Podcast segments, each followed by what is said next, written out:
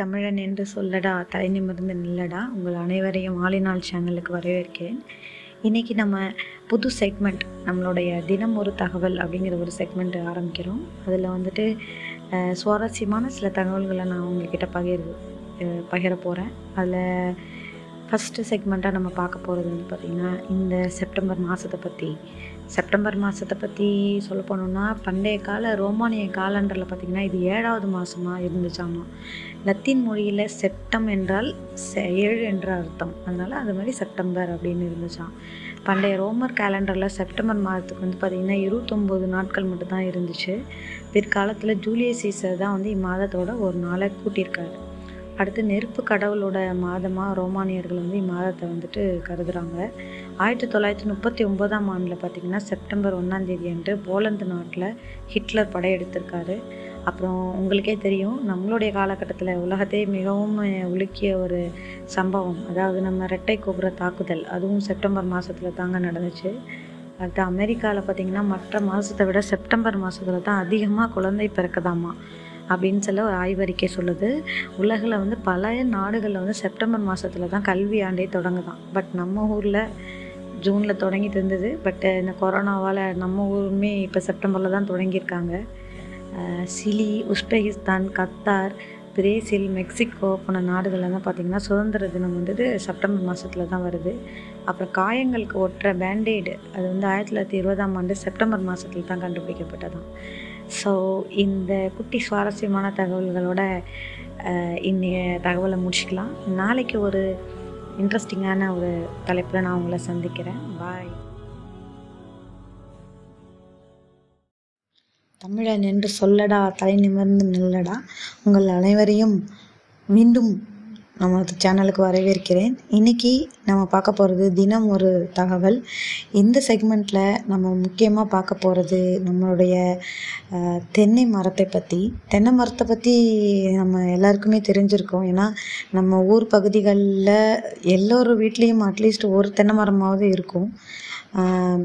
அதனால் அதனால இப்போ பார்த்தீங்கன்னா அந்த தென்னை மரத்தை பற்றி சில சுவாரஸ்யமான தகவல் தான். இது வந்து பார்த்திங்கன்னா செப்டம்பர் இரண்டாம் தேதி இருக்குது பார்த்தீங்களா அதுதான் உலக தேங்காய் தினமாக கடைபிடிக்கப்படுதான். மாலத்தீவோட தேசிய மரம் வந்து தென்னை மரமாக உலகத்தில் மொத்தம் பார்த்திங்கன்னா அறுபத்தோரு மில்லியன் டன் தேங்காய் வந்து உற்பத்தி செய்யப்படுது. அது வந்து பார்த்திங்கன்னா நம்ம தென்னை மரம் வந்து அதிகபட்சமாக இருபத்தஞ்சி மீட்டர் வரைக்கும் வளரும் அப்படின்னு சொல்கிறாங்க தேங்காய் உற்பத்தியில் வந்து பார்த்திங்கன்னா இந்தோனேஷியா தான் முதல் இடத்துல இருக்குது அதுக்கப்புறம் பிலிப்பைன்ஸ் அதுக்கு அடுத்தது இந்தியா இருக்குது. அடுத்து வந்து சில நாடுகளில் பார்த்திங்கன்னா தேங்காய்களை பறிக்கிறதுக்கு குரங்குகளை பயன்படுத்துவாங்களாம்மா தென்னை மரம் வந்து பார்த்திங்கன்னா மோஸ்ட்லி வந்து அதிகபட்சம் ஆறு ஆண்டுகளில் காய்க்க தொடங்கும். பட் இப்போ வந்து பார்த்திங்கன்னா நிறைய கலப்பின ரகங்கள் ஒரு ஆண்டு இரண்டு ஆண்டுகள்லாம் முளைக்கிற மரங்கள் இருக்குது இது வந்து பார்த்திங்கன்னா சாதாரணமாக நம்ம வீட்டில் நம்ம வந்துட்டு பறித்து வைக்கும் பொழுது அந்த தேங்காய் மரங்கள். அடுத்து வந்து பார்த்திங்கன்னா ஒரு மரத்தில் ஆண்டுக்கு எழுபத்தஞ்சி தேங்காய் வரைக்கும் கிடைக்கும் அப்படின்னு சொல்கிறாங்க இதுவே காட்டு பகுதிகளில் இருக்கிற தென்னை மரங்களில் பார்த்திங்கன்னா நூறு ஆண்டுகள் கூட அது வந்து உயிர் வாழுமா. அப்புறம் வந்து பார்த்திங்கன்னா தென்னை மரத்திலே வந்து நம்ம பிலிப்பைன்ஸ் நாட்டோட துணை அதிபர் இல்லம் மற்றும் அவங்களுடைய அலுவலகம் எல்லாமே வந்து தென்னை மரத்தாலேயே கட்டப்பட்டதாம் ஸோ யூஸ்வலாகவே எங்கள் ஊர் சைட்லலாம் பார்த்தீங்கன்னாவே ஒரு குழந்தை பிறக்கும் பொழுதே அந்த குழந்தையோட இதுவாக வந்து தென்னை மரத்தையும் வைப்பாங்க. ஏன்னா நம்ம ஊரில் தென்னம்பிள்ளை அணி பிள்ளை அப்படின்னு சொல்லி அணில் பிள்ளை அந்த மாதிரி பிள்ளைங்கிறத வந்து நம்ம ஒரு நம்மளோட குழந்தையாவே நம்ம வந்துட்டு ஒரு அங்கமாகவே அது நம்ம வளர்த்துட்ருப்போம். ஸோ அந்த மாதிரி அந்த குழந்தைய வளர வரல அந்த தென்னமும் தென்னம்பிள்ளையும் அந்த மாதிரி வளர்ப்பாங்க. ஸோ ரொம்ப ஒன்றிணைஞ்ச ஒரு மரமாக இருக்குது நம்மளோட தென்னை மரம். ஸோ இன்றைக்கி தகவல் முடிந்தது.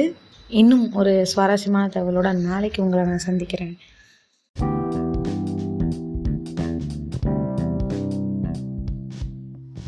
தமிழன் என்று சொல்லடா தலை நிமிர்ந்து நில்லடா உங்கள் அனைவரையும் தினம் ஒரு தகவல் நிகழ்ச்சியில் சந்திக்கிறதுல ரொம்ப சந்தோஷம்.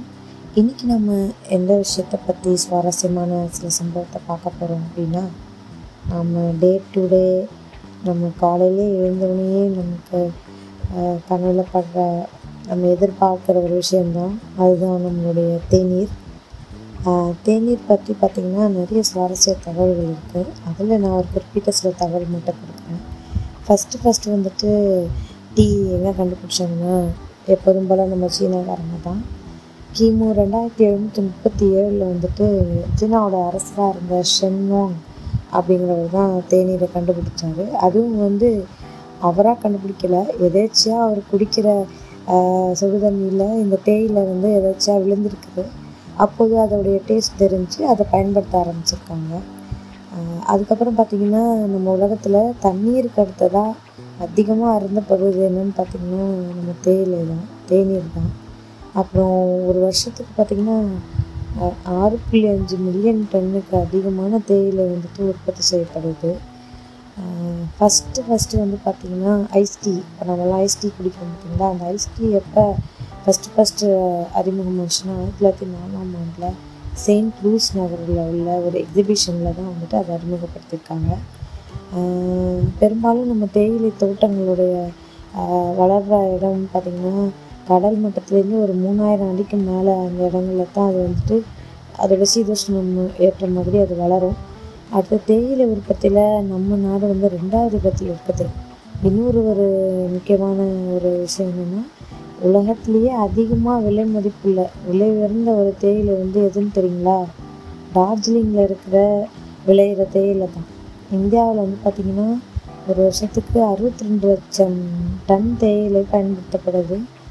அமெரிக்காவில் வந்துட்டு இருபதாம் நூற்றாண்டின் தொடக்கத்தில் தான் வந்து டீ பேக்கு இப்போ நம்ம டீ பேக்கு டீ போட்டு இன்ஸ்டன்ட் டீ குடிக்கிறோம் பார்த்தீங்களா க்ரீன் டீ அப்படின்னு சொல்லிட்டு அதை கண்டுபிடிச்சிருக்காங்க.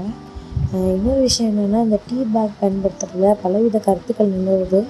அது வந்து அந்த பேக்கில் யூஸ் பண்ணுற கெமிக்கல்ஸ் வந்துட்டு நிறைய ரசாயன மாற்றங்கள் ஏற்பட்டு உடம்புக்கு தீங்கு விளைவிக்குது அப்படின்னு சொல்லி சொல்கிறாங்க ஸோ அதனால் தோழர்களே முடிய வரைக்கும் இந்த டீ பேக் யூஸ் பண்ணுறதை தவிர்த்துட்டு காலையில் எழுந்து ஃப்ரெஷ்ஷாக நம்ம டீ போட்டு குடிக்கிறத பழகிப்போம். இன்றைய தகவல் முடிஞ்சிடுச்சு. நாளைக்கு இன்னொரு ஒரு சுவாரஸ்யமான தகவலோடு உங்களை சந்திக்கிறேன்.